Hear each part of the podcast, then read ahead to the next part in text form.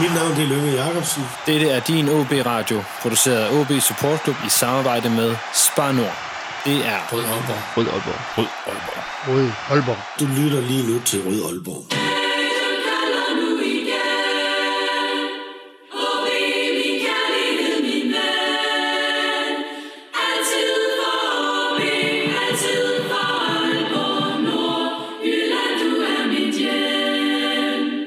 Velkommen til denne udgave af Rød Aalborg, en podcast om OB, produceret af OB Support Club i samarbejde med Spar Nord. Mit navn er Lasse Yde Hegnet.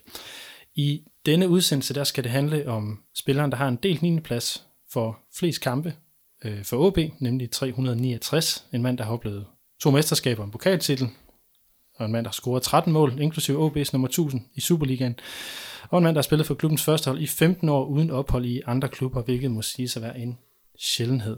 Og ikke mindst sæsonen 2 2019-20. Velkommen til dig, Patrick Christensen. Tak for det. Og Patrick, det er jo første gang, du bliver sæsonen 2 Ja, Du nåede det lige. ja det var lige på et hængende hår.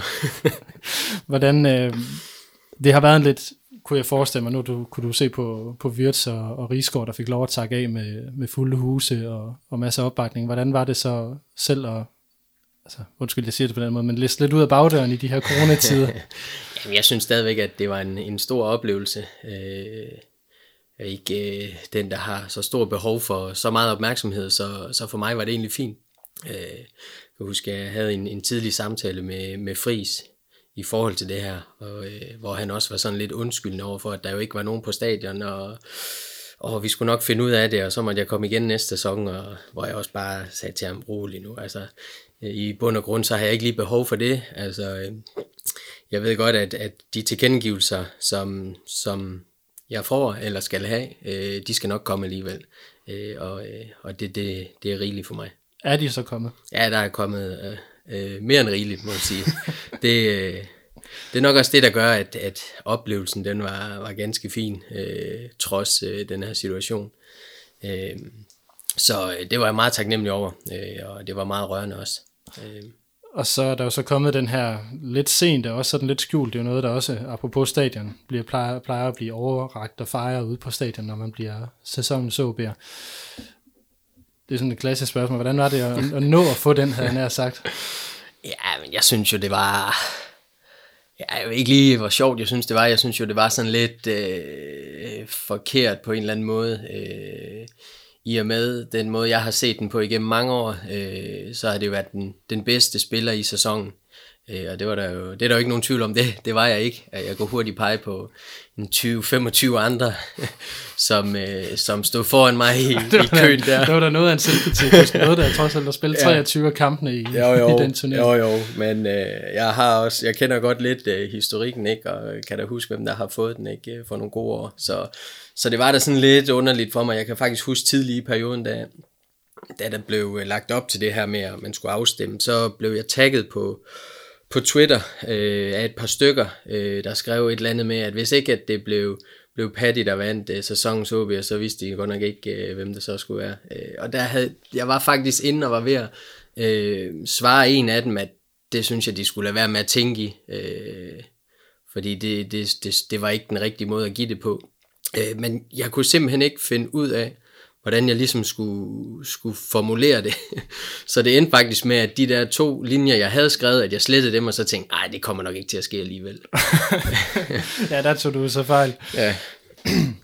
Men i hvert fald, øh, du har du fået den, og jeg synes, den forklaring, du er kommet med her, den, den åbner jo også for noget af det, som vi skal snakke rigtig meget om, nemlig den her øh, rolle, du har du endt med at have i, i, i klubben, som, som jeg nok godt tør sige nu, var nok anderledes, end du regnede med, den skulle være, da du, øh, da du kom igennem på, på, på førsteholdet for, for 15 år siden. Men først og fremmest, øh, tusind tak for, at du har lyst til at komme på besøg, og så kigge lidt tilbage på de her 15 år sammen med lytterne og jeg. Og øh, ja, sådan inden, inden vi sådan går rigtig i gang og sådan dykker ned i de ting, vi er allerede ved at tage hul på her, sådan, hvordan har det, nu er det et halvt år siden du stoppede, der gik jo lige corona, og så fik du faktisk for travlt til at være med, lige før det skete. Så hvordan har det været det, det sidste halve år, altså springet fra fodbold og så ud i, i civilliv? Ja, men nu har der jo selvfølgelig været den her coronasituation øh, indover. Øh, øh, som har gjort det måske lidt mere stressende, i hvert fald på familiefronten også, øh, i forhold til, at vi lige har været sådan lidt i, i karantæne her øh, den sidste uges tid, øh, uden der har været nogen øh, symptomer eller nogen smittet. Så, så det gik vi heldigvis udenom øh, den her gang. Øh, men ellers så, så synes jeg, at jeg nyder livet. Øh, og det gør jeg, fordi at øh, jeg nu har tid i weekenderne til min, min familie, 100%. Øh, som fodboldspiller, så er man jo på, øh, på hele døgnet. Øh, og specielt også i weekenderne, hvor kampene de, de typisk de ligger. Ikke? Øh, så når familien de har, har tid til far, øh, så har far ikke rigtig tid til, øh, til familien, fordi at der er altså en kamp i, i morgen, og man vil gerne restituere, man vil gerne lige øh, slappe lidt af og, og, og være 100% klar til den kamp. Øh, det er der ikke længere. Øh, og det her med, at øh, sådan har jeg i hvert fald haft det de sidste, ja hvad bliver det, 15, 15 år. Øh, jeg har tænkt som fodboldspiller 24 timer i døgnet. Øh, og det med restitution og søvn og hvad man spiser og alt sådan noget. Øhm, øh, det, det gør jeg ikke længere. Så det har selvfølgelig givet en eller anden form for, for frihed og, og et eller andet pres, man hele tiden havde i baghovedet og på skuldrene, at man skulle præstere øh, hver dag. Øh, og øh, det, øh, det har gjort mig godt. Øh, så kan man selvfølgelig også sige, at jeg har, har fundet et job, som jeg valgt lidt til, øh, i stedet for at, at fortsætte med at spille fodbold. Øh, og det har selvfølgelig også gjort det lettere, at man ligesom har haft noget at, at gå i gang med. Ja, du er heller ikke sprunget helt væk fra fodbolden. Du er jo i, øh, er det konsulent i Spillerforeningen? Ja, jeg sidder som, som det, der hedder spillerrådgiver i, i, i Spillerforeningen, som er fodboldspillernes fagforening. Og, øh, og, og i det team, jeg sidder i, øh, spillerrådgivningsteamet, der, der er vi ligesom øh, første, første led fra medlemmerne og så ind til, til fagforeningen. så vi har den, vi har den daglige kontakt med spillerne og, og tager ud i klubberne og, og snakker med dem øh, i forhold til, hvad der er op og ned. Og lige som det er, har været lige her i det her efterår, så har det selvfølgelig været corona, der har været en af punkterne, og så har vi også øh, informeret lidt omkring øh, den nye ferielov. Ja, som er det, det vigtigste, eller en af de vigtige cases for, for jer lige nu. Men, men altså, har det, har det været nemmere det her med, at du, du skulle ud i, altså, du gik nærmest direkte ud i, i jobbet her? Ja, det tror jeg. Øh, vi har jo set masser af undersøgelser, der viser, at, at, at fodboldspillere, der stopper karrieren, de ryger ud i, øh, i, i et sort hul, øh, og der er, er typisk indblandet noget med alkohol, eller noget med ludomani, depression og angst og stress, og hvad det ellers er. Fordi man ligesom har en identitet i ja, 10-15 år, hvor man er ham fodboldspilleren, og lige pludselig så er man ikke det. Og hvad er man så? Og det er måske svært for en selv at finde ud af, hvad man så er god til. Det er fordi, det er en, undskyld, jeg lige hopper ind i den, jeg synes faktisk, det er en enormt interessant diskussion, eller sådan, øh, ikke diskussion, men, men, men, men oplevelse, fordi for mig og for mange andre, der vil du stadigvæk være fodboldspiller end Patrick ja, selvom du ikke ja, længere er det på banen. Ja. Men det der med, at man jo så netop ikke selv har oplevelsen på banen. Nej, og så også det der, hvad, hvad, hvad er det, man selv pusler med ikke øh, i dagligdagen, og, og specielt op i hovedet. Er man god til, til det job, man nu øh, udfører, og har man overhovedet fået et job? Fordi hvis man ikke har det, så, øh, så kan tankerne nok flyve, øh, flyve hurtigt rundt ind i hovedet, øh, og man kan slet ikke finde ud af, hvilke ben man skal stå på. Og Patrick, nu, øh, da jeg sad og lavede oplæg til den, så gik det op, om du er kun 33. var, var der ikke flere år i dig i øvrigt? Jo, jo, det kunne da godt have været, øh, men jeg har, jeg har måske ikke, øh, hvis man skulle lave et, et gennemsnit af, af, en, af en fodboldspiller, så, så ligger jeg nok ikke lige inden for, for det øh, segment. Øh, øh, jeg har måske de sidste, det ved jeg ikke, fem år, øh, sådan gået og sagt sådan lidt rundt omkring, når jeg, når jeg har snakket hen mod det her karrierestop, at jeg kom ikke til sådan at, jeg kunne ikke se mig selv øh, komme til sådan at shoppe rundt. Øh, forstået på den måde, at lige få det sidste år med, eller de to sidste, altså tage et år i ja, Viborg, et år i Vendsyssel, eller to år, eller eller det kunne jeg ikke se mig selv øh, som. Øh, så vil jeg hellere afslutte kapitlet øh, på en god måde, og så starte op på noget nyt. Fordi jeg kunne også godt se, at øh, det her, det varede ikke for evigt at være fodboldspiller, og øh, hvis man skulle ud på den anden side og, og have noget ud af det, jamen øh, så var man også nødt til at skulle bygge noget op på den side. Øh, så derfor havde jeg sådan en rimelig klar øh, tankegang med det her klare, øh, klare cut, hvis man mm. kan sige sådan, at så var det det. Øh, ja. Også med, altså med, at, at jamen, så er der, mister man, forstår man ret, ikke lige fem år, fordi man lige skal trappe ned på den måde. Ja. Altså i forhold til at bygge det andet op. Ja, præcis. Altså, der er selvfølgelig mange ting i det. Øh, der er jo selvfølgelig også noget med, med, øh, med noget løn også. Altså, du kommer også til at tjene mindre og mindre som fodboldspiller, og, og jeg kunne også godt se, at det var på vej derhen, hvor at, øh, jeg kunne få et job uden for fodbolden, hvor, at, øh, hvor jeg kunne tjene det samme, og, og, og så bygge på, altså blive bedre. Øh, og det kunne jeg se på fodboldbanen. Det var på vej, det, det var ikke på vej opad, vel? Det var på vej nedad. Øh, og så der kom mange, øh, ikke negative tanker, det skal ikke lyde sådan alt for negativt, men, men det var svært, øh, at det gik den vej, øh, og som, øh, som, nu siger du jo godt nok kun 33, men som, øh, som gammel spiller, øh, Og bevares. ja, så øh, i hvert fald i, i, i fodboldtrupperne, ikke? altså når du er over 33 eller over 30, så er du ved at være gammel, øh, og det, det var sgu, øh, det, det var sværere at, at følge med, fordi med den krop, man havde, øh, så var man nødt til virkelig at være påpasselig, men også virkelig træne hårdt for ligesom at holde den kørende. Og det var svært at lægge på, og hvis man skulle lægge på, så var du nødt til at træne endnu mere, men det kunne kroppen ikke holde til, fordi så, øh, ja, så, øh, så fik du skader, og du faldt sammen. Mm. Øh, ja, Fordi det, det var sådan en ting, som jeg bemærkede, at Rigsgaard han fortalte om for, for et års tid siden, da han, øh, da han stoppede, det var, at han, altså, men han jokede lidt med det, han kunne ikke længere sparke fra, fra kanten af feltet og så ind til mål. Det havde han simpelthen ikke power nok til, netop af, af samme årsag, Ja. at, at kroppen bliver, bliver presset for hårdt. Ja, ja og det, det kan man jo sagtens mærke. Man kan jo godt mærke, at man ikke sparker lige så hårdt, som man gjorde tidligere. Man løber ikke lige så stærkt. Nu har Rigsgaard jo så aldrig løbet stærkt, så det ved jeg ikke, om han kan måle på det på en meter, men øh, det, jeg var engang hurtig, og det, jeg var ikke så hurtig her til sidst, så, så det kunne jeg i hvert fald måle på. Mhm.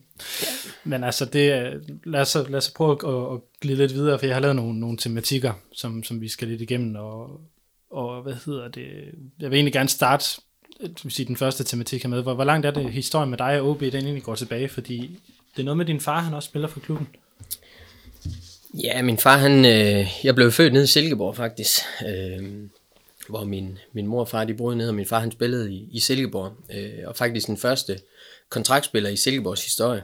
Øh, de rykkede så op fra den anden bedste til den, til den bedste række dengang, og jeg var med i, i barnevognen til oprykningsfesten. Øh, nu er, er klubhuset desværre øh, rykket ned dernede, men øh, dengang det var dernede på, på Søhold der, så, øh, så, var, så, så var der en, en plakat med sådan nogle udklip, øh, billedudklip fra den gang, fra oprykningsfesten der, og der var øh, et lille billede, hvor man lige kunne ane barnevognen, hvor jeg lå i, så det var meget sjovt, når man kom derned, man lige kunne gå ind og se, man lå der i. Nå, øh, ja, så kom han jo så, øh, de kom jo så tilbage, vi er, øh, vi er her fra Aalborg her, og min, min farmor og farfar, som bor lige herovre på Kastevej, det er så kun min farmor, vi har tilbage nu, de er, de er changfolk, og, øh, og min mor og morfar er, er Vejgaard øh, folk, så, øh, Så det var kompromis med OB, så, hvad? så det kan man sige. Øh, Jeg havde i hvert fald nok ikke øh, øh, fået mange positive ord, hvis at jeg havde valgt den ene eller den anden, eller i hvert fald slet ikke Freja, så tror jeg ikke, de ville se mig mere. så øh, han kom så herop øh, i sådan noget 8-89 og, og spillede vel, hvad var han her, en to sæsoner, men øh, han spillede vel kun sådan en rigtig halv sæson, så blev han skadet. Ja, jeg var inde, nemlig inde og kigge noget statistik. Han nåede, nåede knap 30 kampe ja, eller under, så ja, vidt jeg lige kunne ja, se. men han nåede dog at blive øh, halvsæsonens bedste spiller. Dengang der, der lavede de jo så øh, hver halvsæson, altså øh, da de gik på pause, altså øh, mm. slutningen af sæsonen.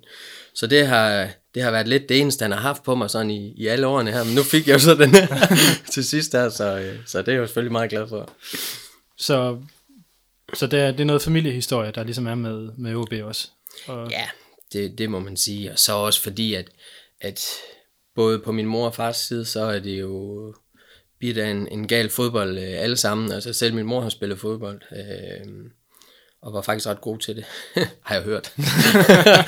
øh, så, så det, jeg ved ikke om det lå i kortene, men det var i hvert fald øh, en mulighed, der var givet, at øh, hvis jeg ville spille fodbold, så, øh, så kørte min mor og far mig land og rige rundt. Øh, øh, og og jeg, jeg fik, øh, jeg ved ikke om jeg fik i hoved og røv, men i hvert fald i forhold til det, så, øh, så kan man sige, jeg har aldrig haft sådan et, øh, et fritidsjob, dengang jeg var, var ung, fordi min mor og far, de kunne godt se, at øh, hvis jeg ville øh, give det her en chance og skulle gå hele vejen, så skulle jeg fokusere på det 100%.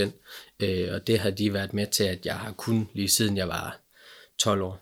Ja, for det er også der omkring, du skifter til, til OB ud fra, fra Storvorte, hvor du, du ja. spiller som barn. Det første, øh, det første halvår i 2000, i år 2000, der, øh, der bliver vi, eller jeg bliver kontaktet af, af OB, og de vil gerne have mig ind, og min far er sådan lidt, ah, han synes stadigvæk, at det var for tidligt. Øh, jeg var jo kun de der 13 år, dengang var det vel, ja, hvad hedder det nu? Hedder det jo 15, sådan drengespiller, Ja, det må jo Første års der. Junior måske. Ja, det må have været u 15, for det var drenge der. Mm. Øhm, ja. Og øh, han synes måske ikke, at jeg var helt klar til at tage skridtet endnu, så det første halvår, det endte faktisk med, at jeg trænede med en gang om ugen, øh, sammen med, med drengemester, som det hed dengang. Øh, og så skiftede jeg så efter et halvt år, hvor jeg sådan havde trænet lidt med, og min far kunne godt se, at jeg kunne godt være med, og jeg var måske også blevet lidt mere moden på det der halvår, og var klar til det. Og så startede jeg faktisk op med sådan et drenge-DM ude på, på OB der i 2000 som, som første år, så var med der og spillede med kampe. Så øh, det var egentlig startskud på det hele. Så vinder I DM'et? Nej, det gjorde vi ikke. Det gjorde vi ikke. Det var, øh, som jeg lige husker det, så tror jeg, det var Tostrup, der vandt. Med, de havde vel en masse af de der øh, Tostrup eller Tornby. De havde masser masse af de der Brøndby-spillere. Mm. Og man kan sige, at øh, godt var du så ikke vandt noget DM der, det kom du så til at gøre lidt, øh, lidt senere, kan man sige. Øhm, fordi du har været med i nogle af de her altså mest succesfulde over nogensinde, der har været i, i OB. Øhm, vi kommer til at komme lidt ind på dem, men hvis vi starter med, med årene omkring 08, altså de her år fra, fra 7 til 9, der har du været, du kommer ind på, på første holdet i 5 øh, under Hamren. Og altså, hvordan, øh, hvordan forestillede du dig, at, øh, at din karriere skulle, skulle se ud i, i de år, der, der ligesom lå omkring det, det første mesterskab? Ja, men øh, altså det var jo en, en drengedrøm, der gik i, gik i opfyldelse. Øh, noget, som man havde sigtet arbejde på i mange år. Øh, det skal så måske lige siges, at de der, i hvert fald, jeg kommer først op som fuldtids i 2006. De der to kampe, jeg spiller i, i 2005, der er jo stadigvæk... Øh, øh, ja, det hedder så U19-spiller nu. Men ynglinge. Yndlingespiller, ja.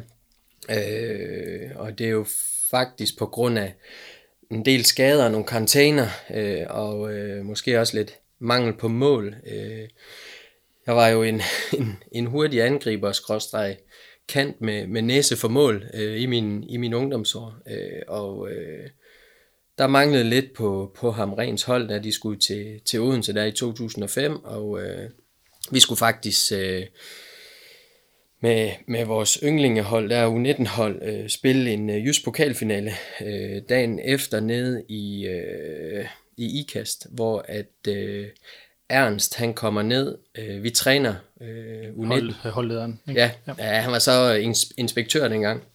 Ja, men så holdleder nu, ikke? Ernst Damborg. Han kommer ned til vores yndlingetræning dernede, og så spørger han vores, øh, vores cheftræner dengang, eller vores træner dengang, Henrik Berg, øh, Patrick, hvis han skal med Superligaen, hvad, hvad, hvad, hvad nummer skal han så have? Henrik Berg var sådan lidt, vi var lige blevet færdige med træningen, og vi skulle spille den her pokal, øh, pokalfinale, eller just pokalfinale dagen efter. Jamen, hvad, hvad, hvad snakker du om? Jamen, det er fordi, de, Erik han, han ringede til mig og sagde, at vi skal have ham med til træning i morgen. Nå, jamen, så noget med nummer syv, sagde han så. Og jeg, stor, øh, jeg spillede med nummer syv der på U19-holdet øh, der, og stor Beckham-fan. Øh, det er jeg sådan set stadigvæk i dag, men dengang der var det, der var det nok noget vildere. Øhm, og så ender det jo faktisk med, at jeg får at vide, at jeg ikke skal med til den der øh, øh, pokalfinale der med U19, og skal træne med, med, med Superligaen dagen efter, og jeg møder op der øh, ung, og aner ikke noget som helst, og er nærmest bange for alle de der hoveder, der løber rundt der, alle de der store navne der, man, man så hver uge, ikke? Øhm, og jeg træner med der, Jamen, det går da fint nok, og så til sidst, det sidste spil, vi skal have, så begynder Erik der at, at dele trøjer ud.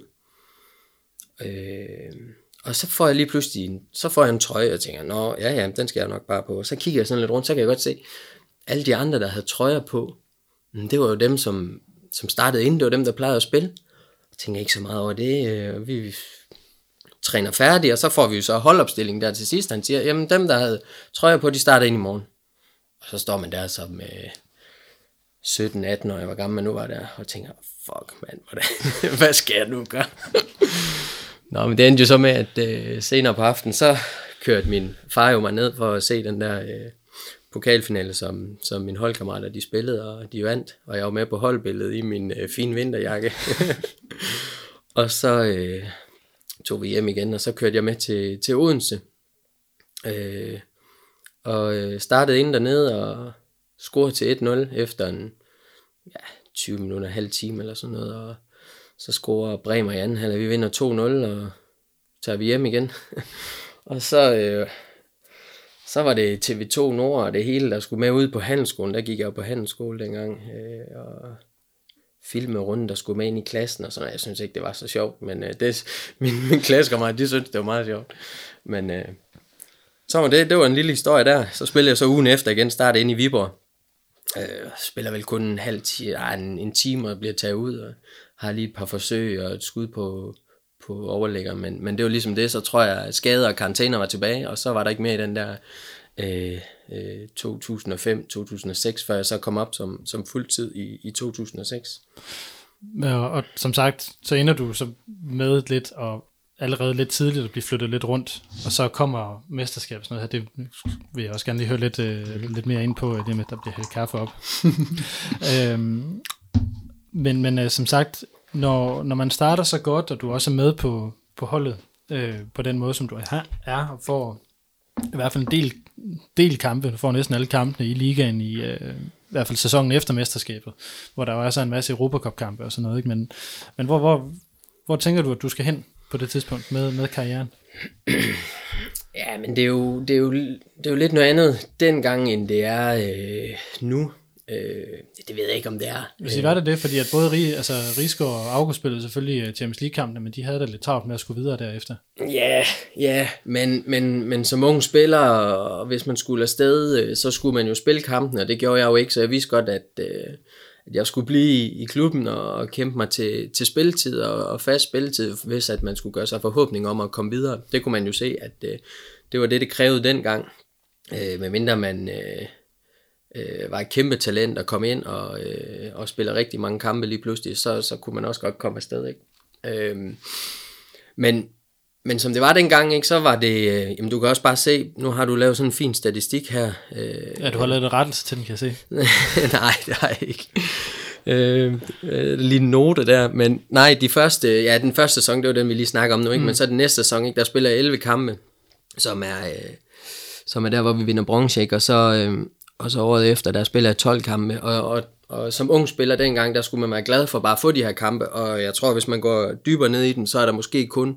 Der er mange indskiftninger og udskiftninger. Jeg skulle lige sige, der er måske kun to eller tre fra start. Mm. Øh, men du er jo også ret ung, skal man så huske, ikke? Altså, ja. det er jo, er jo kun 20 år, ja. da, da I vinder. Jo, jo, i, og så har jeg faktisk der i, i efteråret 7, der bliver jeg faktisk opereret for uh, ude et halvt år der i knæet, øh, hvor jeg ligesom var ved at, at, at få en masse kampe, Øh, så derfor så bliver det selvfølgelig kun til 12 i den, den sæson der, men, men de første par, par sæsoner, de to første der, det var jo meget som, som kant. Det var ikke så meget som angriber, men, men meget som kant, ikke? Og så går, så går Bølund og, og Michael Jakobsen jo sådan lidt på skift i, i stykker. Øh, og så havde Erik så åbenbart set, at, øh, at den kunne jeg godt udfylde. Øh, jeg ved ikke, om det bare var det var, det var det, vi havde tilbage på det tidspunkt der. Og det var ham, der var mindst øh, dårlig der, eller hvad skal man sige. Øh, men så blev jeg jo så flyttet ned der ret tidligt. Og jeg havde jo sådan lidt en, et håb om, at, og ser mig, altså et håb om, at, at jeg skulle slå, slå til som angriber, øh, eller, eller som kan, i hvert fald som offensiv. Øh, og jeg ser stadigvæk mig selv som en angriber og har ved, ja, hver gang jeg bliver spurgt, hvad, hvor jeg helst vil spille, altså, så svarer jeg angriber hver gang, og, øh, og måske ikke lige de sidste to år, men ellers de foregående 10 år, når der er blevet delt ud på, øh, på, på træningsbanen, at angriberne de skulle op i den ende af afslutningen, og forsvaret de skulle ned i den anden ende for at, at lave noget, øh, noget defensivt, jamen så gik jeg altid med, med angriberne. Øh. Men det har aldrig været en træner, der har stoppet dig i, eller hvad? Jo, jo, jo. jo. det gjorde de jo alle sammen. Det har de gjort de sidste 10 år. Men altså, Hvordan- gik, gik den, så gik den. Så, men det gjorde den så ikke. Hvordan accept, eller hvad gør man for at acceptere det som spiller? Fordi når det, jo, når det jo tydeligvis ikke er det, du er interesseret i, eller ikke ser dig selv som. Ja. Altså i starten så var det jo fordi, at man som ung spiller bare jagtede den her spilletid, øh, og ville spille så meget som muligt, og, og få så mange hår på brystet øh, som overhovedet muligt. Øh, så, så derfor var det fint, øh, der kunne jeg sagtens acceptere det. Øh, men det er klart, at, at som årene de gik, så hang man jo lidt fast i den der rolle der, øh, og det var måske også, øh, eller det har været med til, at man øh, ikke har kunne, eller jeg ikke har kunne sådan, øh, specialisere mig på en position, og virkelig gøre det til, hvad skal man sige, min karrierevej. Jeg har så valgt en anden karrierevej, og det har været det her med at hoppe lidt rundt fra, øh, fra position til position, og det har jo så gjort, at at man har været god at have i en trup øh, som OB, men, men ikke har været øh, super interessant for, for klubber andre steder og, og i udlandet, fordi at man vidste måske ikke, hvad det var for en... Altså, øh, man var ikke så defineret en spiller. Øh, det blev mere bare til sådan en, der kunne udfylde, øh, udfylde alle rollerne, men det blev ikke til en, øh, en, en position, hvor man ligesom kunne pike på.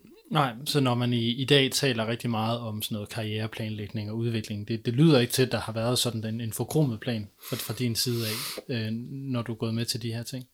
Nej, jeg havde jo på et tidspunkt lidt øh, den der tankegang, om man så skulle øh, slå sig fast et sted. Øh, men i og med, at jeg jo faktisk spillede de der to-tre sæsoner, øh, fra en 8-9 stykker af fremad som, som bak, øh, og havde vel sådan 30-40 kampe i streg på det tidspunkt der, hvor jeg spillede enten den ene eller den anden bak, fordi at både øh, Bøge og Michael var ude på sådan lidt på skift.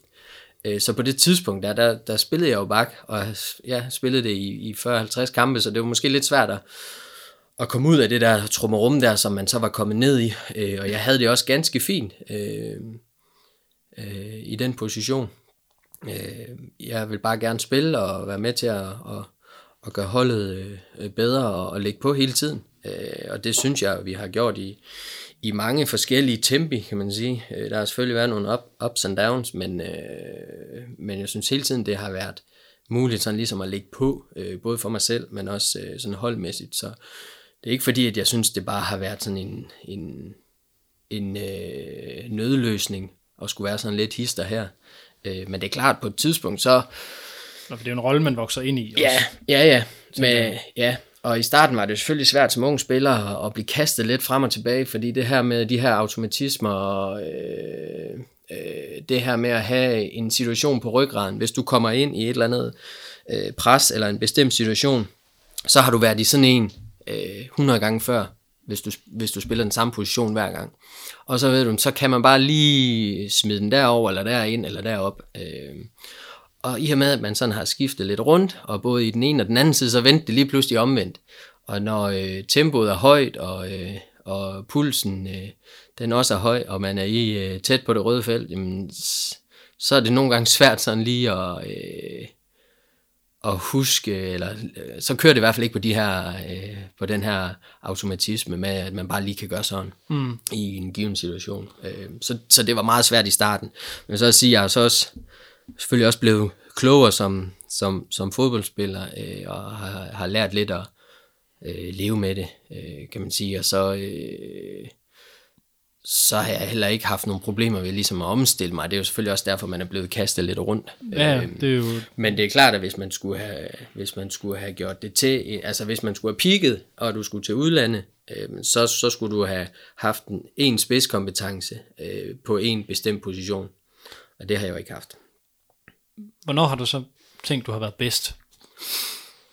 Altså, jeg tænker, hvilke, hvilke år mener du, når du kigger tilbage, at du, du havde de, de bedste spillemæssige år? Ja, hvis man, så kunne man køre lidt videre på den snak, vi lige har haft her med, at, at jeg så kom ind som bak der i en 8-9-10 stykker, øh, og så spillede den øh, hele tiden. Der var selvfølgelig lige et afhop ind på midtbanen i ny og næ, men øh, i og med, at jeg så spillede de her 4-5 år, nu kommer vi så til sæsonen 2014, øh, der havde jeg ligesom øh, fundet den position på bakken, øh, og havde fundet mig tilpas der, og de her automatismer, og det her på ryggraden, det lå der. Øh, og det var jo hovedsageligt på, på højre bakke, ikke? Mm. Øh, så det var nok også der øh, for mig personligt, hvor det peakede. Øh, man kan også bare den her fine statistik se, hvad for en, en sæson, jeg har spillet flest kampe. Ikke? Der er selvfølgelig lige en i, i 10 stykker med 32, ikke? men ellers er der den i, i, i dobbeltsæsonen på 30. Ikke? Mm. Øh, og øh, når jeg sådan lige, nu ved jeg jo så også, hvem der spillede flest kampe dengang. Øh, det var jo så øh, vores, vores målmand Nikolaj Larsen, og så var der, øh, så var der Kusk og, og Thomsen, som spillede flere end mig, eller så var jeg, øh, så var jeg den næste i rækken der, så... Øh, så hvis vi lige, nu tillader mig lige at kigge på den sæson, men der er også, øh, altså der er også mange ind- og udskiftninger i mm. det, i løbet af den sæson. Ja, men Dalsgaard og jeg, vi kæmpede jo lidt der, så blev han skadet øh, i starten af sæsonen, og det må jo have været der, jeg nok har fået nogle, øh, nogle indhop. Ja. Øh, og så spiller jeg vel de sidste, ja, det ved jeg ikke, 20 kampe eller 25 kampe eller sådan noget. Øh, og Dalsgaard blev så klar til sidst også i sæsonen, men øh, man kommer jo ikke ind og spille, fordi vi, vi præsterer, som vi gør. Men det er jo det, der så netop også bliver, forstå mig ret sådan lidt sjovt, fordi når man tænker tilbage som, som fan på, på 13-14 sæsonen, så tænker man jo rigtig meget på det øh, tog, som Dalsgaard han jo blev. Mm. Der kom bullerne ud på den der højre side. Jeg tror også, alle mand på et tidspunkt jo også snakker om, at, at øh, han synes, han fik meget plads, men det var fordi, der var en, altså, en meget markant ja. øh, spiller over på, på den anden bak, der tog, tog meget plads. Har, har vi overset dig? Ikke hvis du spørger Rasmus Wirtz. Øh, han har sagt det mange gange til mig. Men det tror jeg, fordi... Øh, fordi Dalsgaard, han spillede ikke øh, de kampe der. Øh, så det kan da godt være. Men øh, i starten, han, når vi ser highlights og sådan noget, så banker han også nogen ind, og han kommer da også ind og får nogle kampe. Så, øh. så han, han, han skal have en lille smule kredit, trods ja, ja, ja, ja, ja, ja, det skal han da. Det er jo altid, øh, altid noget, men er det, øh, nu spørger jeg måske også lidt dumt, men er, er det symptomatisk, at, at øh, det netop er i 13-14 sæsonen, at øh, for Dal, nu kan jeg se, at Dallas skal spille øvrigt kun 18 kampe i, i 13-14, men er det symptomatisk, at, at det lige præcis er i den sæson, hvor hele holdet er så godt, at du også er så får præsteret så godt? Ja, selvfølgelig er det det. det. Altså, der er vel ikke nogen i, i den trup, der kan sige, at øh, de ikke var gode. Øh, fordi det var virkelig... Øh, vi, havde, vi havde det bedste hold, men vi havde ikke de bedste spillere. Øh, men, men vi havde fået bygget noget op øh, i, igennem et længere stykke tid, øh, og havde holdt noget stabilitet i, i spillertruppen. Øh, der kan man selvfølgelig også kigge tilbage på, på 08, ikke? Hvor, øh, hvor Hamren skulle bruge en, en fire år til ligesom at bygge noget op der. Det samme med Kent, ikke? der også skulle bruge en, en 3-4 år til det. Øh, og jamen, tidligt i perioden, der, der var der i hvert fald øh, der var der nogen, der gerne ville have Kent ud, som jeg husker det. Øh, men sådan er det vel altid. Sådan var det jo også med Hamren. Ja, ja, ja men præcis. Og det er det, jeg mener, at, at hvis man skal hvis man skal bygge noget op i en klub som OB, så er man nødt til at give det tid. Øh, fordi man har ikke midlerne som, som, som FCK og som Midtjylland og, og kan købe, øh, købe det, man gerne vil have. Øh, i, I OB har man været nødt til ligesom at have et godt købmandskab øh, og få nogle, nogle, øh, nogle, ja, nogle gode øh, eller billige spillere ind, eller hvad skal man kalde dem, for mm. ligesom at, at bygge på med dem, ikke? og det tager tid, fordi du kan ikke bare få nogen ind, og så, øh, og så have, at de præsterer fra dag et, fordi så havde de nok været i en anden klub.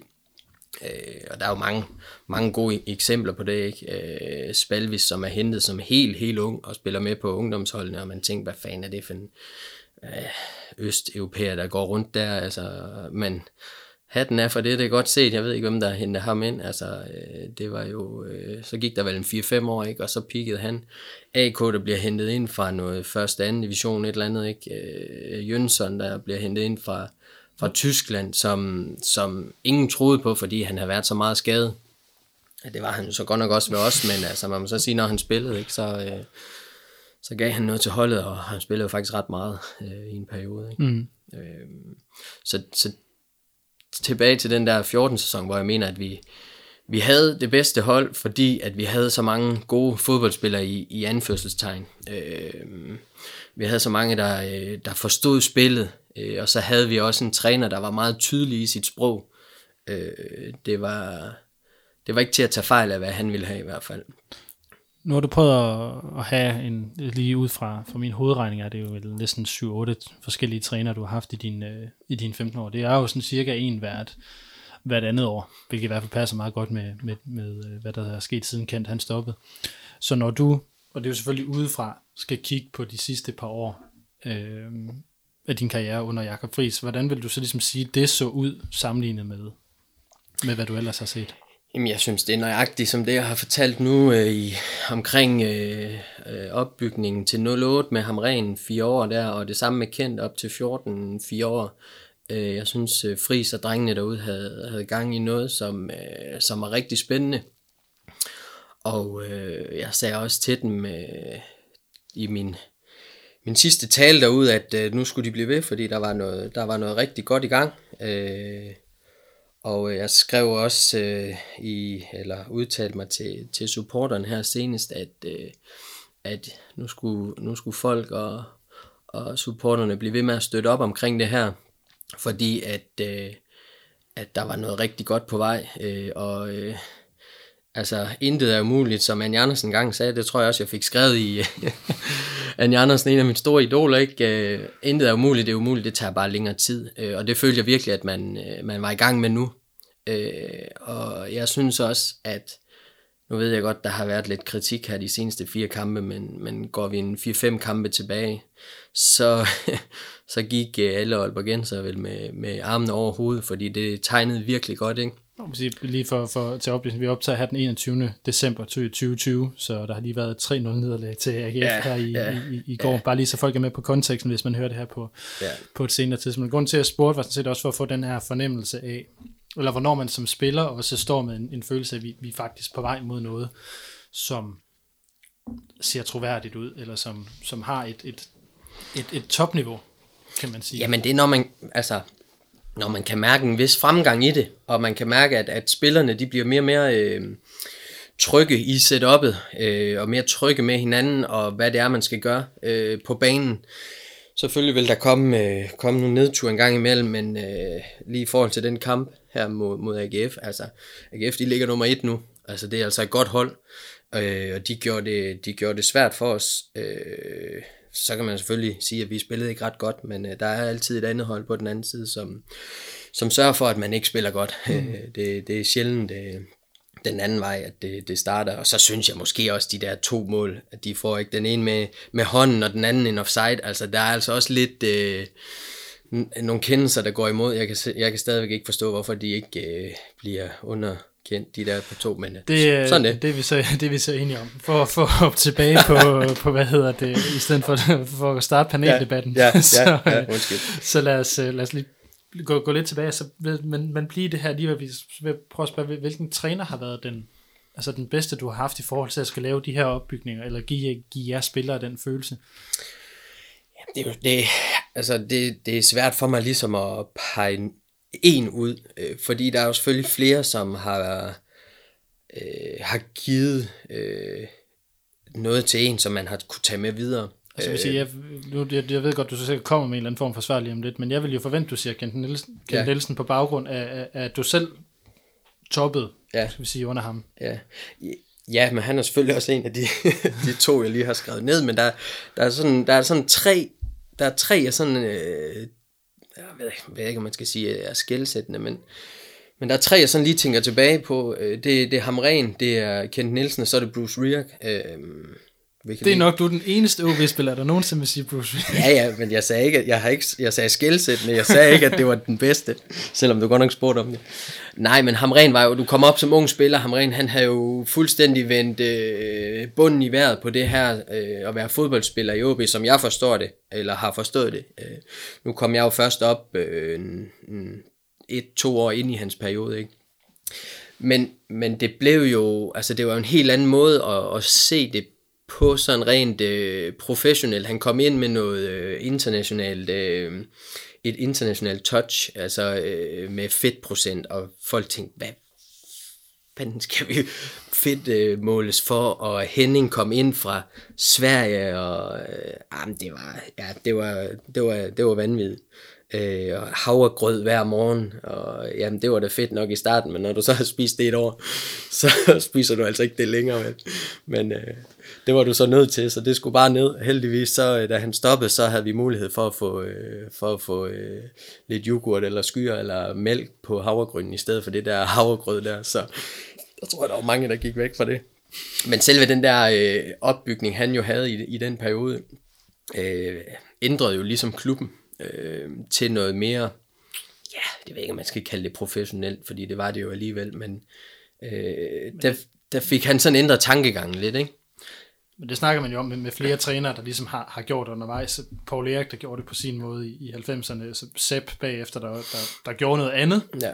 Øh, og så, øh, hvad hedder det, Hans Bakke, der også gjorde noget andet ja. i, i, i forhold til, til tingene. Så, så der er ligesom blevet lagt nogle lag på Ja. over tid. Kan Dem kan jeg så bare ikke udtale mig om. Nej, det, det, ved jeg, det ved jeg godt, men det er også bare for at sige, at, at den, det er jo klichéen, når vi ja. Taler om, ja. ja. om, om nogle af de her trænere, fordi jeg kunne forestille mig, at det har været lidt, hvad, var det det samme Kent, vil jeg så hellere spørge åbent. Ja, altså Kent, det var jo sådan lidt mere den, øh, øh, den, den der klarhed i hans coaching. Øh, vi, vi, vi var ikke i tvivl om, hvad han synes der var rigtigt og forkert. Øh, og det gjorde jo, at, at vi blev mere bevidste om, hvad det var, vi skulle og hvad vi ikke skulle. Og når man så havde blevet bonket oven i hovedet, hvad det var, man skulle i- igennem et par år, jamen så, så, så lå det ligesom på, på ryggraden. Ikke? Og, og når, øh, det, er jo, det er jo selve essensen i det, at være fodboldtræner og have et, et, en trup, det der med at få 25 mand til at forstå det koncept, man gerne vil have, og, og få dem til at gøre det samme. Altså tænk den samme form for fodbold. Øh, specielt i OB, fordi hvis man skal vinde noget, så skal man have samtlige i truppen til ligesom at øh, forstå den her, det er sådan her, vi gør det. Mm. Fordi det hjælper ikke, at du har to ud af, ud af 11 mand, der, der ikke ligesom er med på, på, på planen, og hvordan det skal gøres, fordi så ender det, så kan det godt være, at de kan drible tre mand og sparke den op i krydset, men så de andre 10 gange, hvor de er med i et eller andet, jamen så, så, så ryger det ud i sande. Når du så siger specielt OB, hvad mener du så, når du siger det? Jamen det der, du kan kigge på øh, ja, Manchester City, eller øh, ja, det er måske lidt svært at Men okay, sige. men så, så, så simpelthen fordi det, det er... Ja, fordi de kan, du har en spiller der, han kan bare gøre det selv. Okay, altså. så, for, så, de, så fordi vi er nede på, på det niveau, som Superligaen er, så, så er det endnu mere væsentligt. Ja, det synes jeg. Ja. Øh, men øh, der har man selvfølgelig fået lidt i, i, i Lukas, ikke, som, som kan gøre det selv, øh, men, men det er bare ikke på, det er bare ikke på øh, internationalt top, top, top mm. niveau, vel, øh, hvor han bare lige kan gøre det hver gang. Mm. Så lad os lige blive ved de her trænere, så er du nødt til at forklare den der Nå, boost ja. ja, men det var, det er som, han popper bare altid op, fordi der kommer sådan noget øh, internationalt, øh, pff, jamen, jeg ved ikke, altså det er jo ikke fordi, der var noget positivt i det, det var mere bare, øh, jamen, der kom sådan et, et, et, Jeg øh, har fået det værste eftermæl, stakkels mand. sådan et, et, et touch ind af, af noget europæisk topklasse-agtigt noget, men, men han var også bare, øh, altså jeg synes, han havde så mange gode, øh, gode øh, træningsmetoder, og specielt over for mig også nogle, nogle ting, jeg kunne arbejde med, mm, men problemet var jo bare, at han kun havde skrevet de der øh, Champions League-kampe i kalenderen. Han var jo fuldstændig ligeglad med alt det andet. Øh, men han var jo, altså, han gav jo krammer hver morgen og sådan noget. Det har nok ikke fungeret nu i det her øh, corona-halløj. Nej, men det, det kan jeg huske. Jeg husker en gang, øh, I havde en træning ude på, på stadion der, inden, øh, inden de der Champions League-kampe. Jeg øh, var ude, og det var den eneste gang i mit liv, jeg har lavet autografier, men der fik jeg hele truppen, inklusive Bruce, og en kæmpe krammer, var sådan helt, hvad foregår der ja. her? Nej, men det var, det var mere bare sådan en, der popper op med, at der kommer noget ind, som man ikke sådan rigtig havde set før. Man var jo nærmest sådan bange for ham, fordi man tænker, åh kæft, man han er stjernepsykopat, ikke? Øh, Hvorfor tænker man det? Jamen, for, fordi der var bare så meget, altså der var sådan lidt, øh, sådan noget, lidt afstand, øh, selvom han jo selvfølgelig kom og krammede og sådan noget, så havde han bare sine meninger og var hård i dem, og øh, man vidste sgu ikke lige helt, hvor, hvor han stod, og altså der kom bare sådan, det var en stor kontrast til det der OB, vi kender, og så kommer der sådan en ind, som godt nok han gik og krammede og sådan noget, men, men der var ikke den der fællesskab, og det der med, at vi var sammen om det. Altså, der var ham, der stod øverst på kransekagen, og så var der alle også under, der selv måtte finde ud af, hvordan det skulle fungere. Ikke? Mm. Øhm, så det er bare sådan, en- den popper lige op, som når, der, når de der trænere, de altid bliver nævnt, fordi jeg synes bare, det var sådan en mærkelig periode, altså. Øh, mm. Og så skal man selvfølgelig, Ja, sidst men ikke mindst. Altså, det er jo selvfølgelig, ham har jeg ikke sådan rigtig haft som træner, øh, men Paul Erik, altså, man må ikke øh, underkende, hvor meget han ligesom har betydet for, for de træner, der har været i, i, i hvert fald i den periode, jeg har været i klubben. Øh, vi ser også, da, da øh, Kuhn, han står, står øh, forrest øh, i det der efterår, hvor at, øh, han, hvad vinder vi der? Mm, 12 ud af 14 eller sådan et eller andet. Mm. Øh, og det, der er det jo også Paul Erik, der, der ligesom styrer det, det taktiske, selvom det er Kuhn, der har det overordnede ansvar. Øh, og bare den der, altså, ja, man skulle næsten, man skulle næsten prøve at være med til sådan en taktik med, med Paul Erik. Altså, det, det er helt suveræn. Dengang jeg var ung spiller, når vi var ude og træne med Paul Erik, altså mange gange så tænkte man, hold nu kæft, Paul Erik. Altså, det var sådan, at når man skulle slå en halvliggende, et halvliggende vristbak, så kunne Paul Erik komme over og så lige ret sådan på din fodstilling, sådan lige en to centimeter til den ene eller den anden side, man tænkte bare, luk nu røven, altså. Og, øh, altså, han var, det var, jeg, ja, men altså, men så, så lærer man jo selvfølgelig, at man bliver ældre, og så til sidst, så kan man godt se, men prøv at høre her, når Paul Erik han snakker, så hører man bare efter. Og det har jeg faktisk sagt til mange af de unge her de seneste par år, at øh, Paul Erik, ham skal I ikke diskutere med, der skal I bare lytte, og så bare sige ja, fordi det han siger, det er det rigtige. Øh, og det har jeg også lært. Og det lærte jeg så løbende. Det troede jeg ikke rigtigt på i starten. Men altså, hvis vi nu går tilbage, det er jo også sådan noget af det, der ligger under, under Bruce, ikke? det er jo det, at du i de her Champions League der, der er du på bænken og kommer ind, at det både på Trafford og, og mod Celtic, jeg kan ikke huske, om det er ude, eller om det, eller om det er hjemme. Jamen, det er faktisk sjovt, fordi at, øh, da du lige nævner det der, så tænker jeg, Old Trafford, den kan jeg jo sagtens huske. Øh, jeg er jo kæmpe United-fan, øh, så det var jo en, en stor, stor fornøjelse at gå ind derovre bare dagen inden, da vi træner på, på Old Trafford. Øh, og så specielt også, også kampen øh, dagen efter, og komme ind og få lov til at få, få spilletid. Men den der Celtic-kamp, det, det kan jeg overhovedet ikke huske. Så jeg kan ikke... Det, det må næsten være hjemme, fordi starter, vi starter i Celtic, ikke? I starter, I starter deroppe, ja, hvor og, så Sasa redder ja, straffe. Ja, præcis. Og jeg kan nemlig huske, vi får at vide, nu skal I komme ud på, øh, nu skal I komme ud på, på, der var jo på bænken, nu skal I komme ud på bænken, inden, øh, inden at spillerne de går ud. Fordi de begynder at synge, og øh, fansen derovre, det skulle være en kæmpe, øh, hvad hedder det, en stor, stor oplevelse. Men jeg ved ikke hvorfor, det har vi selvfølgelig glemt Champions League, og, og vi skulle lige ind, og så skulle vi lige sætte håret, og så skulle vi lige have trøjen på, så vi kommer ud, og der er kampen nærmest ved at gå i gang, og så er de jo færdige med at synge, så jeg hører ikke det der. Så derfor kan jeg huske, at det, det må næsten være hjemmekampen, jeg kommer ind så, fordi deroppe kom jeg ikke ind. Men i hvert fald, det var det her med at være, være, være på bænken, fordi det er jo nok, som du selv har været inde på før, meget det, der har defineret din karriere, det har været den her ind og ud, om du har startet derude, eller om du sluttede kampen derude, det har måske ikke været så vigtigt, men at det har fyldt så meget. Hvornår, måske et dumt spørgsmål, men hvornår bliver man klar over, at det er sådan, eller hvornår begynder du også at, eller sådan at anerkende eller acceptere, at det, det er sådan her, min karriere, den, den, den er værd, den, den bliver? Ja, men det er jo stadigvæk, det vi snakker om der, det er jo stadigvæk de første øh, 3-4-5 år, ikke? Øh, og på det tidspunkt, så de første øh, to år af sådan en ungdomsspiller, der, der spillede man jo ikke. Altså dem, jeg kom op med, med, med Jens Christian og Stenil og Mutti og året efter med Lasse Nielsen og DC og sådan noget, de spillede jo heller ikke de første to år, så var det jo dengang. Mm. Øhm, så, og der er der jo så gået en, en, en fire år. Så der var jeg jo stadigvæk øh, lykkelig bare det med at, at være med omkring holdet. Øhm, så, så så der tænkte, der tænkte jeg ikke, øh, at jeg havde fået rollen endnu, og så kan man så sige, øh, de næste par år, der, der kommer jeg jo til, som vi også snakker om tidligere, altså der spiller jeg jo de der 40-50 kampe i streg øh, på, på bakposition, og så er det jo mm. nok først derefter, øh, i sådan noget 10, 11, 12 stykker, hvor det bliver sådan lidt ind og ud. Mm. Øh, og så kommer Dalsgaard selvfølgelig også op og spiller der i 13-14. Øh, 12-13 spiller han, spiller ja, 12-13, ja og så, øh, så bliver han jo selvfølgelig skadet der, så det er jo der omkring, at øh, den ligesom bliver defineret. Øh, men selvom han spiller, så havde jeg jo også en del kampe på, på venstre bak. Mm. Øh, og Kent sætter mig faktisk også ind i, i, på en central midtning et par gange.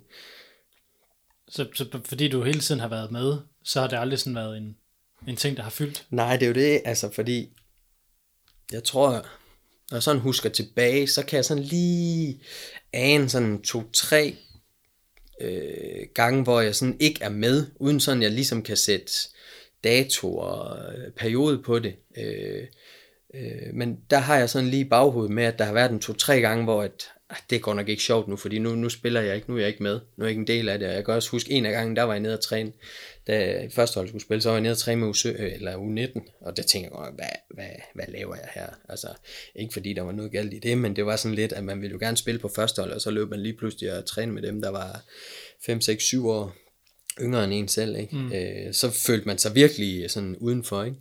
Øh, så,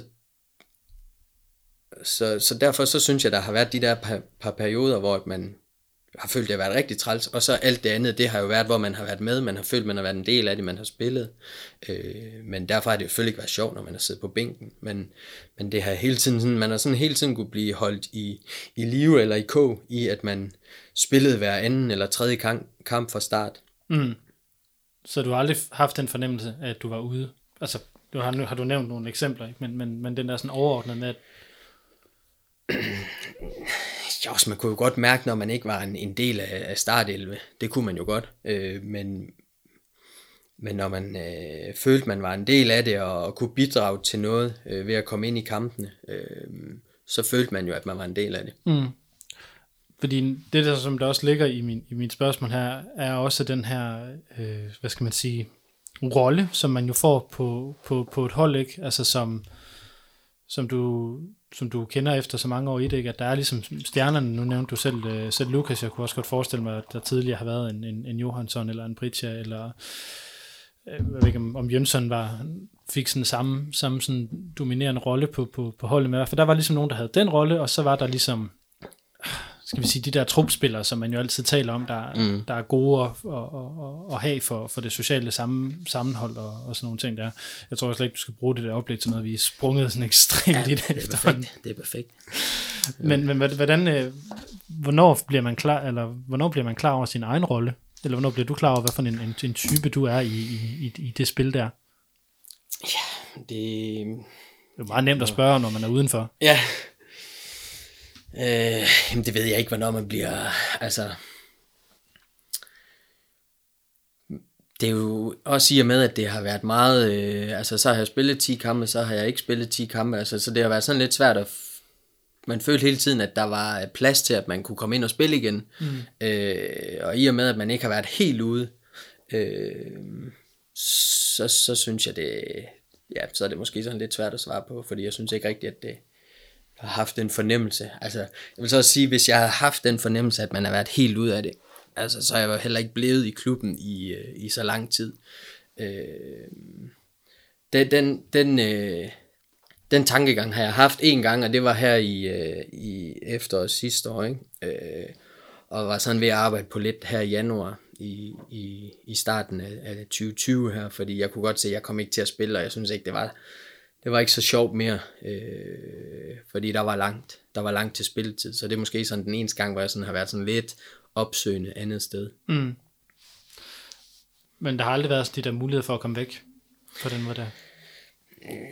Nej, egentlig ikke, fordi OB og, og i sin tid Lønge og senere hen Gorte har været gode til sådan ligesom at ret tidligt holde fast i mig. Der har lige været øh, en eller to gange, øh, hvor at jeg var blevet opereret, hvor de sådan lige havde mig som et spørgsmålstegn øh, i forhold til, om, om det gik den rigtige vej efter, efter operation. Øh, og der kan man så sige, der er man jo ikke så attraktiv øh, andre steder. Så øh, ellers så, så har jeg jo sådan været på, på en, en kontrakt hele tiden, og har ikke rigtig sådan, øh, hvad skal man sige, i godsøjne, øh, haft muligheden for det. Mm, så, så du har altid følt dig værdsat på den måde? Ja, hele tiden, mm. ja. Ja, meget. Og det går også ud fra, at det er sådan en ting, som der, der, der kommer op, øh, jo ældre man bliver, og jo, jo længere tid man har været i gamet. Men, men det, hvad for en rolle har du set dig selv have i forhold til, til de yngre spillere, øh, som du er kommet, eller som der er kommet flere og flere af dem, ja, jeg sagt. Altså specielt de, de sidste 5-6 år, når man begynder at bevæge sig op i, i toppen af aldershierarkiet, øh, så er der jo en eller anden form for... Øh, for mentorrolle i det. Øh, øh, du skal tage noget ansvar, du skal sørge for, at, at vi træner godt og, og få de unge til at forstå, øh, hvad, man, hvad der skal til, for at de kan tage det hele vejen. Mm. Og hvad gør man i sådan helt, helt konkret? Ja, men man, altså, der er jo selvfølgelig forskellige øh, roller i det, i forhold til, hvad man er, er bedst til. Ikke? Øh, jeg har måske den lidt mere empatiske øh, tilgang til det, og, og kan sætte mig, øh, eller prøver at sætte mig sådan lidt ind i det mentale for, for de unge. Øh, hvor at der er, er andre spillere, der er meget bedre sådan på det, det på facts og på, øh, på det øh, taktiske, øh, sådan, hvad skal man sige, sådan ude på banen, øh, sådan lidt, lidt hardcore øh, fodbold, øh, bane facts, hvis man kan sige det sådan.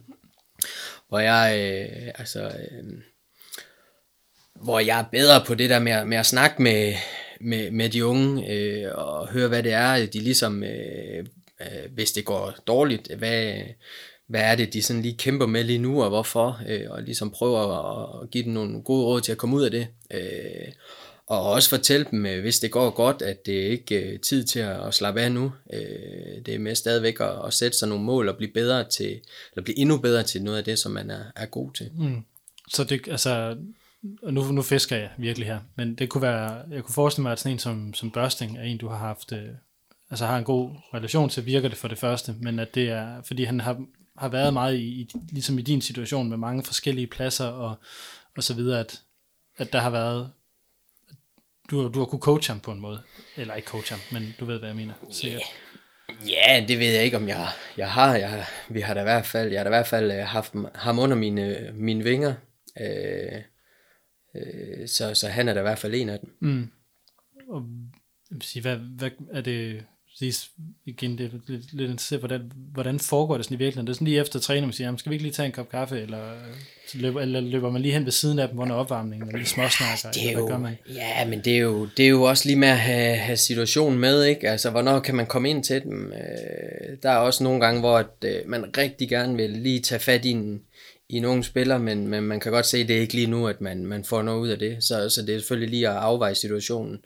Øh, men altså, det kan jo være øh, både før, efter og under træning og ringe, øh, hvis at man tænker det, fordi man lige skal have, have samtalen derhjemme, uden at der er andre, der ligesom skal, skal, skal høre det. Mm. Så ja, det, det er svært at definere, fordi der er jo så mange små ting i det, mm. og det behøver jo heller ikke være øh, store ting det hele. Altså, det kan også bare være kan være små ting for lige at, at give øh, lidt selvtillid eller et, et løft til den enkelte spiller, fordi øh, man skal jo huske på alle os, øh, eller alle de gamle spillere, der, der, der, der prøver det her, det samme som jeg har gjort de sidste mange år, det er jo for ligesom at, at, øh, at løfte øh, løfte øh, hele holdet, altså selvfølgelig den enkelte spiller, men for ligesom at, og, og gør det for hele holdet, så vi ligesom får noget øh, altså opbygget sammen og noget ud af det sammen. Mm. Fordi som jeg også har kunne se igennem de sidste mange år, så øh, når man skal, altså hvis man skal præstere på banen, så hjælper det ikke, at man har øh, to, tre, fire, fem spillere i, i en trup, som, øh, som er, hvad skal man sige, ikke utilfredse, men, men ikke har selvtillid og ikke træner godt, fordi at øh, det sådan som der bliver spillet øh, i kampene, selvom det kun er er 11 mand på banen, jamen så, øh, så kommer det ud fra den træning, man, man har i løbet af ugen. Og, og er der bare en, en, en to-tre, øh, der falder lidt ud der, øh, og det har, vi, det har vi både set sådan rent, øh, eller jeg har set sådan rent øh, selvtillidsmæssigt, men også øh, øh, i forbindelse med, at der har været mange unge spillere i en trup, øh, som, som har, har haft et, et stort potentiale, men når de kommer op, så er de ikke klar til at spille Superliga-fodbold. Og hvis der er øh, en hvis der er en stor del af, af, af dem i truppen, der ikke er klar til at spille Superliga-fodbold, så vil, så vil kvaliteten til træning også dale, og dermed også kvaliteten i kampene, øh, set over en hel sæson. Mm. Det lyder meget, øh, altså igen i forhold til det her konkurrencemiljø, som, som, som topfodbold jo særligt er, så lyder det her meget, øh, meget trygt og rart. Altså som jo også er den der fortælling, der også er om OB som en, en, en, en fællesskab, et meget stort fællesskab i virkeligheden. Er det, eller hvordan, øh, hvordan bibeholder man så konkurrenceelementet, når man, når man skal huske de her ting også? Ja, men det, det, det er måske lidt svært for mig at sætte ord på, når man har været så meget i det. Mm. Fordi jeg, kan, jeg har svært ved at se det øh, udefra, hvordan det egentlig er. For jeg har jo følt, at det har været et godt sted at være, men der er også nogen, der kommer ind, der føler, at det har været et koldt sted at være, øh, fordi det er, man ikke har, altså fordi det er øh, konkurrencepræget, Øh, hvis, øh, hvis ikke man præsterer, så spiller man ikke, og der er en anden en, der vil gøre det bedre end dig, for at han kommer til at spille i stedet for dig. Øh, så om det, ja, selvfølgelig har det været et godt sted at være, men det er jo selvfølgelig også med de værdier, man har, men også med de personer, der er i, der ligesom øh, gør noget ud af det i truppen. Mm. Øh, men det er jo ikke fordi, at, øh, at vi, øh, vi har bare hygget os. Altså, der er jo der bliver sat med gå til den, og folk bliver sure på hinanden, og øh, uvenner, og det ene og det andet, ikke? Øh, men vi ved også godt, hvorfor vi er der, det er for at, at løfte i samlet flok, så, så måske kan man være sur på hinanden i en to dage, og så, øh, så må vi se, hvem der er, der er størst til lige at, at gå hen og så sige, hvad skal vi så komme videre? Mm. Ja. Lad os prøve at gå til, tilbage til nogle af de her lidt, lidt store oplevelser, der har været. Jeg går ud fra, at igen 14 lyder det til, at det der, der ligesom er, er størst for dig de ting, du har, du har prøvet? Ja, men jeg vil sige, når jeg tænker tilbage, så øh, altså på, på hele min karriere, så de ting, man, man husker, og de ting, man ser tilbage til, det er jo, når man har vundet noget. Mm.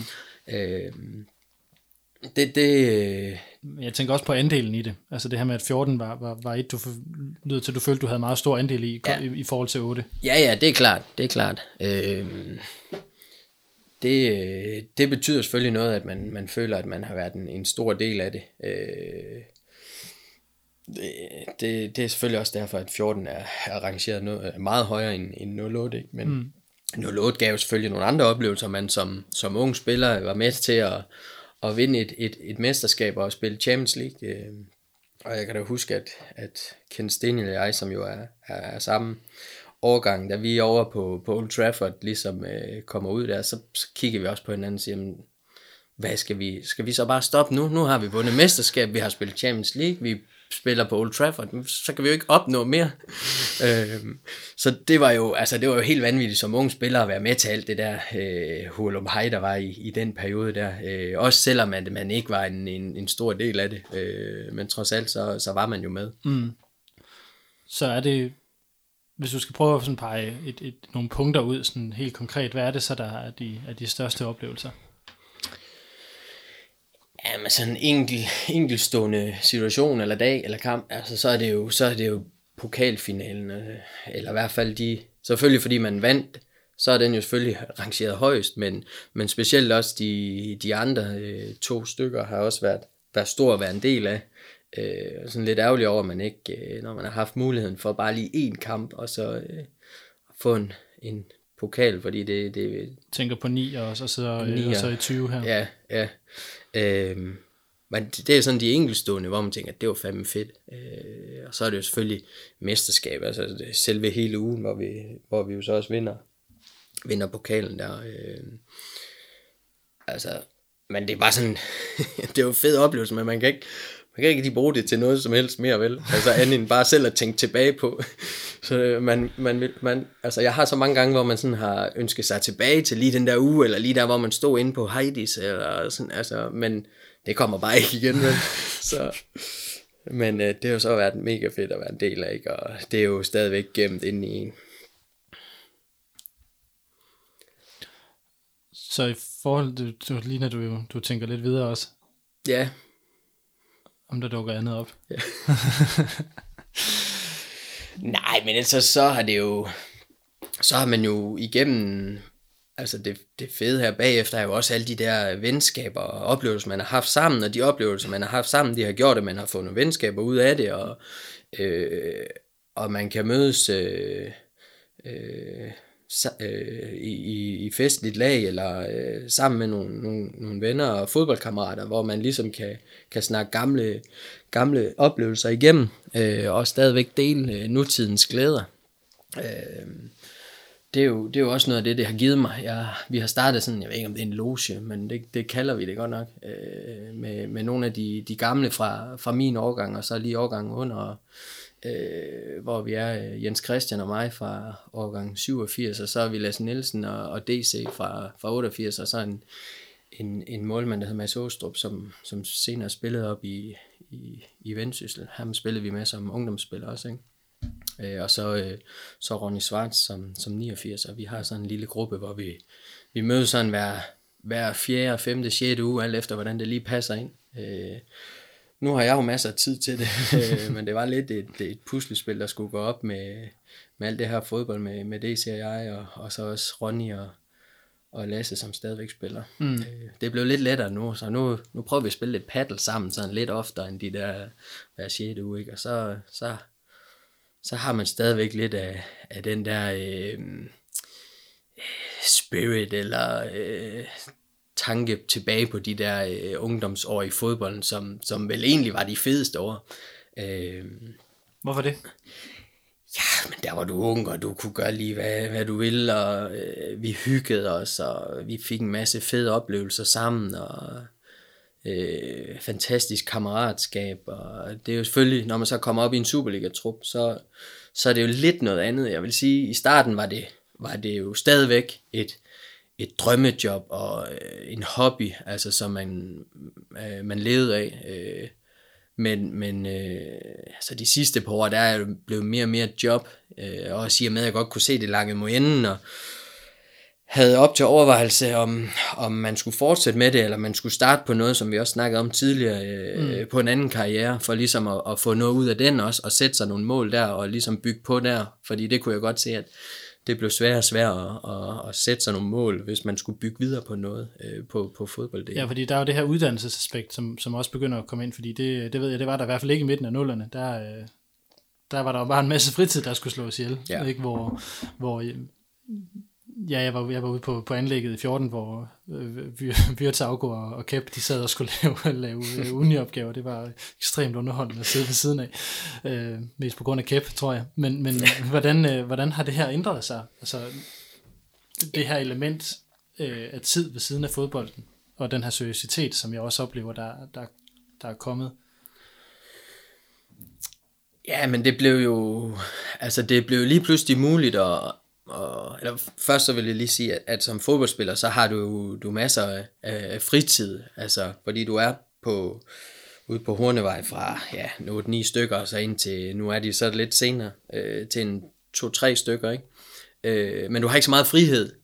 Øh, men den her fritid, den gør jo selvfølgelig, at, øh, at du har mulighed for at lave noget andet, men, men hvad er noget andet? Fordi du skal være klar, og du skal være restitueret til dagen efter, der er en ny træning.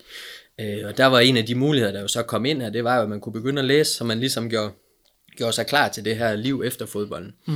Øh, og det havde jo ikke tidligere været en mulighed, men det blev jo så lige pludselig en mulighed igennem, øh, igennem for player, som er en, en, en gren i, i fagforening, spillerforening. Mm. Øh, og det gjorde jo øh, i hvert fald, at der var flere, der ligesom tænkte, okay, i stedet for at sidde og spille øh, FIFA i 6 øh, timer, når jeg kommer hjem, så kan jeg måske nøjes med det i, i 4 timer, og så kan jeg bruge to af, af timerne på at læse et eller andet, som, som vil gavne mig senere hen. Øh, og det var der jo så en del, der, der hoppede på, ikke? Og der i, i 14, der, altså, nu har jeg ikke lige helt tallene, men jeg tror, vi ligger på et sted mellem 80 og 90 procent, der læste på det tidspunkt. Mm. Øh, om det så har givet noget, øh, at man ligesom kunne, kunne altså havde noget andet ved siden af fodbolden, og, og så når man var på, på træningsbanen, at man så ligesom var 100% fokuseret, det ved jeg ikke, det er jo svært at vurdere, øh, men øh, det, det spillede da i hvert fald på, på mange fronter der i, i 14, kan man sige. Mm, fordi det er jo sådan en ting, jeg, jeg ved, at, det, at noget af den, man så slog tiden ihjel med, hvis det ikke var FIFA der i midt så var det, at man kiggede og lavede sjov med hinanden og lavede alle ja. mulige skøre ting. Men det, at, at, men det gør, man, det gør man jo stadigvæk. Øh, hvordan gør man det? Ja, hvordan gør man det? Der er jo altid... Øh, har en lang snor ude efter en anekdote nu. Ja, godt høre. ja, ja, men øh, der får du ikke nogen. Kedeligt, Patrick. Ja, Kedeligt. jamen det ved jeg godt. Men øh, sådan er det. Altså mm. det, der sker på øh, i omklædningsrum eller på Hornevej, det bliver, det bliver der. Så øh, skal ikke... Øh, der, der er ikke nogen... Øh, så, så det er afgå historier der. Jo, jeg har en masse, men øh, dem, øh, dem må du spørge ham selv om. Men, men de er, Altså, men det er mere det element, der er ikke forsvundet fra fodbolden. Det var egentlig så meget det, jeg var, var ude i. Ja, ja, nej, nej, det er jo stadigvæk en, øh, en flok drengerøv, der går rundt derude, der, øh, der øh, kæmper om, hvem der har den, den længste. Altså for at, at spille op og lave det ene og det andet, og, og få den anden ned med nakken. Øh, men selvfølgelig hele tiden med et, et glimt i øjet, øh, fordi det, det er også det, der giver noget, og det har man jo bare kunne mærke, at øh, lige så snart man har været sammen, øh, har haft noget ud over fodbolden, øh, et arrangement, eller har fået nogle øl og sidder og hygget et eller andet, så er det bare som om, at, at, at man er klar til at give endnu mere af sig selv øh, dagen efter, eller ugen efter, eller hvad det nu er. Mm. Og også for hinanden. Ja, for hinanden, ja. ja, ja selvfølgelig, fordi man får jo det der bånd, når man, man kommer noget tættere på hinanden, hvis man er ude og lave noget teambuilding eller et eller andet, og det giver jo, det er vel også derfor, man bruger sådan noget teambuilding i alle mulige facetter af, af, af erhvervslivet, og hvor man ellers gør det hen, ikke? Øhm, det er jo for ligesom at, at, at knytte et bånd, for at vil øh, gå den ekstra, den ekstra mil for, for sidemarkeren. Mm. Så, øh, så og det sker hele tiden, det sker, det sker hver evig eneste, hver evig eneste dag. Jeg, så sent som i går fik jeg en, øh, en snap, hvor der var der løb nogle spillere, jeg ved ikke om de var nøgne, det var langt væk fra, men øh, det så sådan ud i hvert fald, der løb rundt derude, fordi de har tabt et eller andet spil. Godt. Eller ikke, det var ikke i går, det var nok i for. Hvad, hedder, hvad hedder det, Patrick? Jeg har, jeg har lige et par enkelte ting tilbage, men jeg vil også lige høre, om der er noget, du synes, du mangler at få, få sagt. Så se, der, når du bladrer igennem det oplæg, der er der frygtelig mange noter rundt omkring.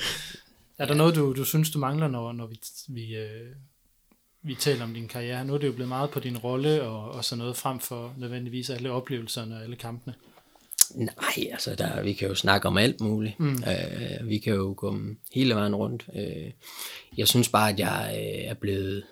Øh, jeg har været beriget med at have haft øh, OB og øh, fans og medspillere, holdkammerater og modspillere øh, i mit liv, og har haft mulighed for at leve af det, som jeg øh, allerhelst vil, eller i hvert fald det, jeg synes, der var, der var sjovest. Øh, det har været et, et kæmpe privilegium for mig. Øh, at have haft alle de her fede oplevelser med, med jer, øh, med fans og med, med medspillere i så mange år, haft så mange af dem. Øh, det har jo bare været, altså det har været, øh, det har været vildt fedt, og man, man higer sådan lidt efter, og, og tænker sådan, hvordan fanden skal man så have sådan nogle af de der oplevelser i fremtiden? Øh, og nu er jeg jo selvfølgelig lige øh, kommet ud af det her, så lige nu kan jeg ikke svare på det, men øh, man kunne jo håbe på, at, øh, at man ligesom kunne have den samme... Øh, øh, følelse indeni, som man har haft som spiller udenfor, øh, som, der, som alle supportere vel også har. Mm. Øh, det, altså i forhold til at...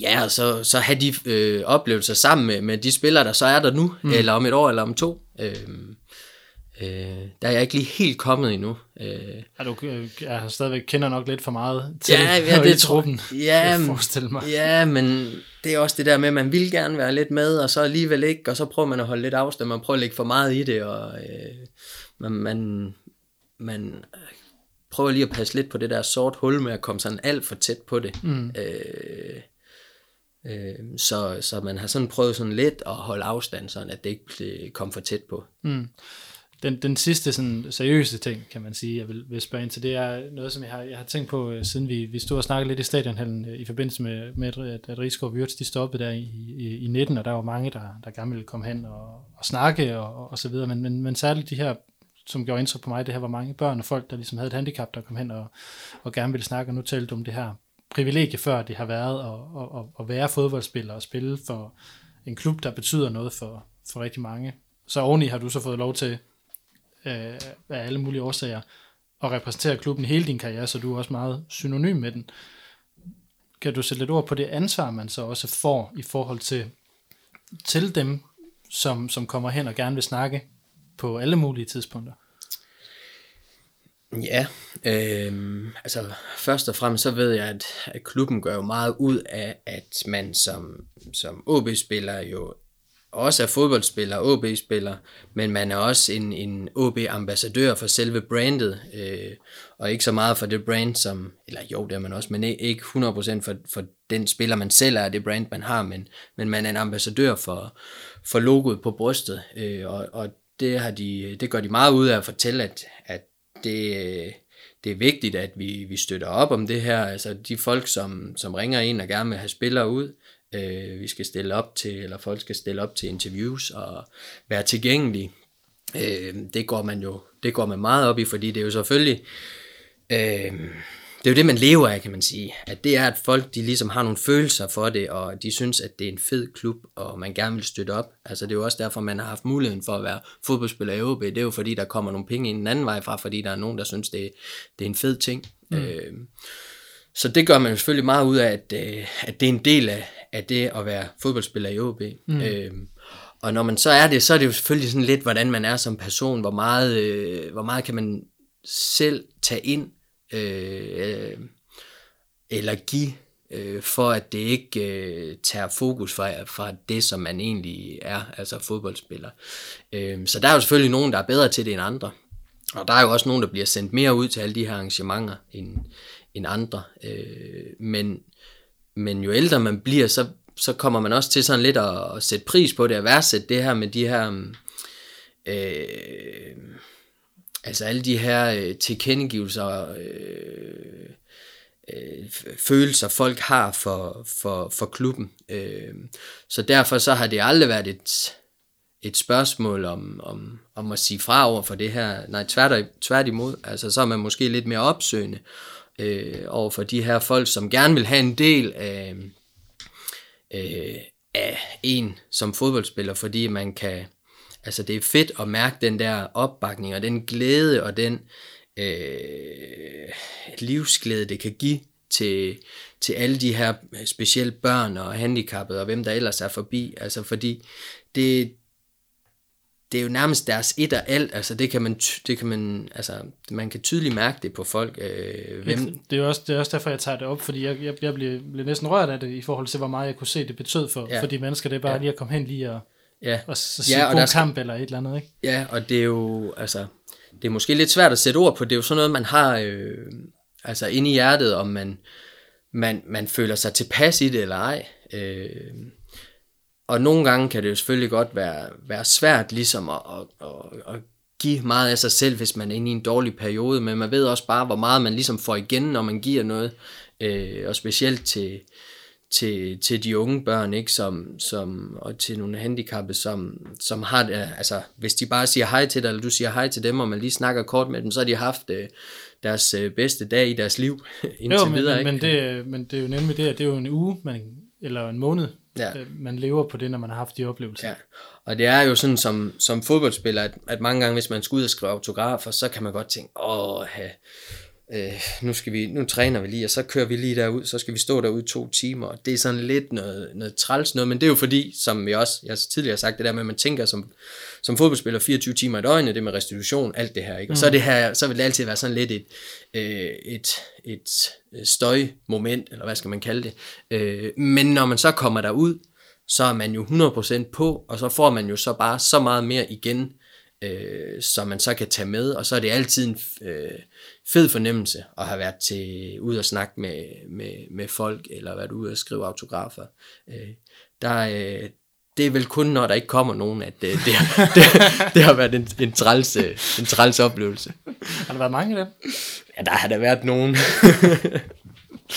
Alright. Jamen, øhm, jeg har lige øh, den sidste ting herinde, vi, vi, vi er færdige, Patrick. Det er en, en, en form for lynrunde, hvor jeg lige har 10 spørgsmål, som du bare kan svare, som, som det falder dig ind. Og jeg tror, tror hvad hedder det, at, øh, at Riskeren fik den, fik den samme. Og det er som sagt ikke noget, der kræver yderligere forklaring. Så, Nej, det mener du. Okay. det kan vi jo snakke om. Ja, ja, det må vi heller gøre. Bedste medspiller? Ja, så er vi allerede i problemer. Fordi der har, der, har, der har godt nok været mange, og det er også sådan, ja, jeg kunne snakke, det kunne jeg snakke om i, i lang tid. Hvad med så noget med, øh, hvad hedder det, U21, tæller det med? Det må, ja, det gør det. Fordi så er der sådan en som Kasper Smeichel. Mm. Øh, øh, altså, han vandt, hver gang vi spillede på med to hold, så vandt han hver gang. Altså han tog alt, det var helt åndssvagt. Øh, så det var sådan lige da du jeg vidste ikke ellers, så kunne jeg jo nævne 10 andre, altså, øh, så skal vi, hvis det skal være lidt mere eksotisk, øh, så, så, så er vi ude i sådan noget øh, Arte, øh, Andreas Johansson eller Vinsnes, øh, Prisja, Rate. Mm. øh, er der noget, jeg kan spille sammen med Tim? Nej, eller Nomvede. Nej, det er, jo også, det er jo også derfor, jeg var nødt til at stoppe. Altså, jeg kan jo huske ham fra, han var, nu viser jeg sådan her, hvad er ja, det? lige op til en stole, stoleryg her. Ja. så det er jo helt åndssvagt, hvis jeg skulle til at begynde at spille med ham også. Øh, så, øh, nej, men så, og så er der jo alle dem, der har betydet så meget for klubben. Altså, det er noget andet end det her med bedste medspiller, ikke? Øh, ja, men det er, dem, det, men dem det, kender du. Det er også problemet, når man siger bedste, ikke? Fordi det kan være hvad som helst, ja. det er bedste fodboldlevende og alt muligt andet. Ja. Nå, bedste mål, du har scoret, skulle jeg selvfølgelig have specificeret. Ja, men øh, så kommer jeg altid til at tænke på det mål, vi scorede ned i, eller jeg scorede ned i, i OB. Der er selvfølgelig mit debutmål, men, men der var også et andet, et øh, fantastisk opspil der i 14-15 sæsonen. Øh, men det var mere bare selve opspillet til det. Vi spillede jo pivgod, øh, pivgod fodbold dengang, øh, og ja, det kunne godt, øh, det kunne godt øh, tåle et gensyn Mm. øh, til 1-1 nede i Odense. Bedste træner, den har vi lidt været omkring. Ja, altså det er Hamren er kendt, og, og Paul Erik, der står der. Mm. Største skuffelse. Ja, det er så også i Odense. Der er meget Odense, synes jeg. Ja, 6-0. ja, Og ja, inden, inden juleferie, og jeg kan ikke huske, hvad, hvilket år det var. Men, det var i øh, 10. Men øh, det var godt nok ikke, øh, ej, det var godt nok ikke så sjov. Øh, og vi havde jo selvfølgelig sådan en, øh, det havde vi dengang, det har man ikke så meget mere øh, afslutningsfest efter den der sidste kamp.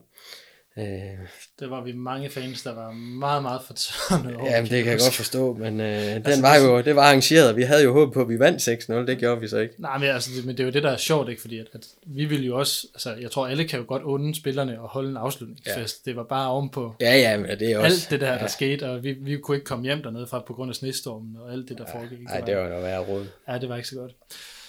Øh, bedste kammerat på holdet?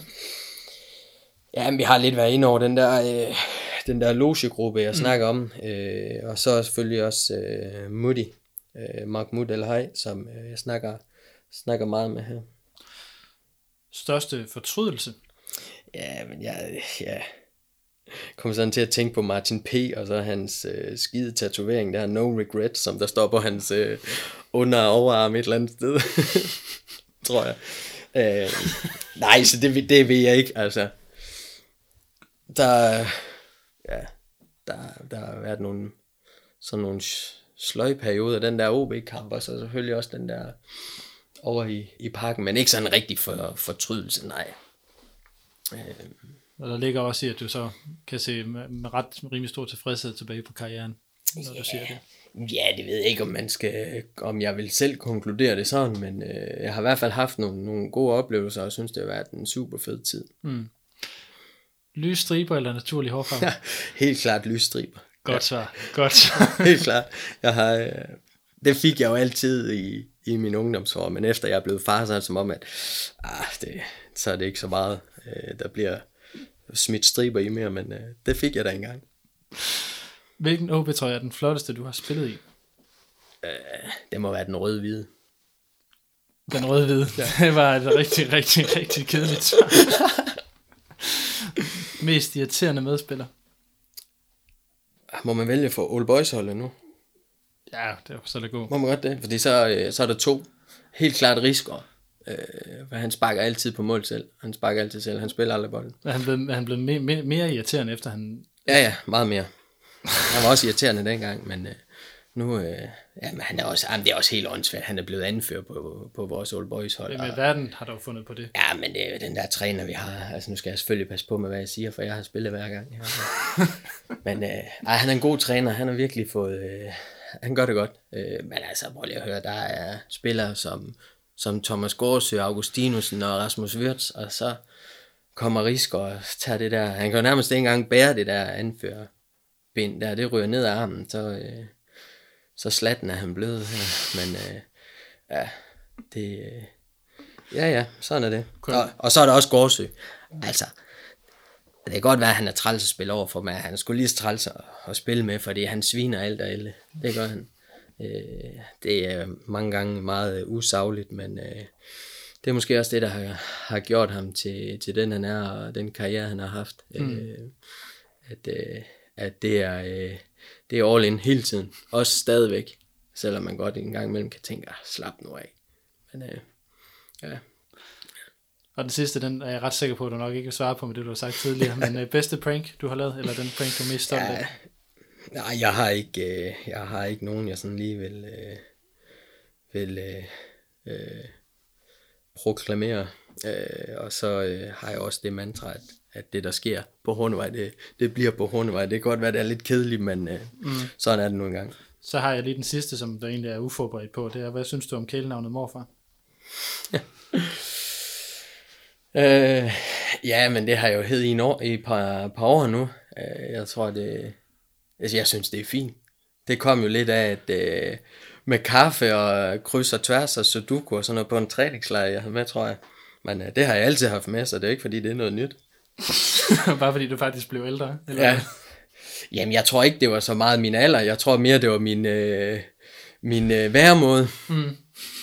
Så, øh, så det har jeg det helt fint med. Så der har både været øh, papa og far og alle sådan nogle ting der. Så øh, det, jeg ser kun positivt i det. Det er godt. Til slut så vil jeg sige tusind tak for alle de oplevelser, som du har været med til at give øh, mig og alle de andre, der har, har fulgt OB, og ja, øh, alle de kampe, som jeg og mange andre supporter sikkert også føler, at vi har spillet sammen, øh, selvom vi ikke har været på banen sammen med jer. Så og jo, tak for, at du har lyst til at være komme forbi her og, og lave en udsendelse og fortælle lidt om, om din karriere. Nok mest uden for, for kridtstregerne mm. på en eller anden måde, men, men stadigvæk. Tak for det, Patrick. Det var slet. Det her, det var Rød Aalborg, en podcast, produceret af OB Support Club i samarbejde med Spar Nord. Mit navn er Jesper Heinrich. Du har lyttet til Rød Aalborg, din podcast om OB, produceret af OB Support Club i samarbejde med Spar Nord. Det er din fanradio, hvor du får aktuelle holdninger til spillet på banen. Vi alle, alle kan godt lide Rigsgaard, men, men øh, altså, hvis det var ens mælk i køleskabet, så var man også til at overveje, om det skulle skiftes ud, ikke? Er tæt på, hvad der sker i klubben. Altså, det har været specielt, da jeg nu sidder og, og ligesom bladrer øh, hundredvis af beskeder igennem og svarer på dem, der har været så og så videre, og, og sende mig nogle tanker. Lærer spillerne at kende. Det er sjovt, jeg øh, havde lige en samtale med, med Børsting i går. Altså, han var også ved at gå ud af sit, uh, sit gode skin. Han, han kunne simpelthen ikke mere nu. Altså, han har alt for meget krudt i røven til at, til bare at blive hjemme. Og høre historier fra klublegender som Lønge Jacobsen, Paul Andreasen, Thomas Augustinusen, Allan Gorte, Henning Munk Jensen. Det er din klub, din fanklub, din fanpodcast. Rød Aalborg. Rød Aalborg. Rød Aalborg. Rød Aalborg. Du lytter lige nu til Rød Aalborg.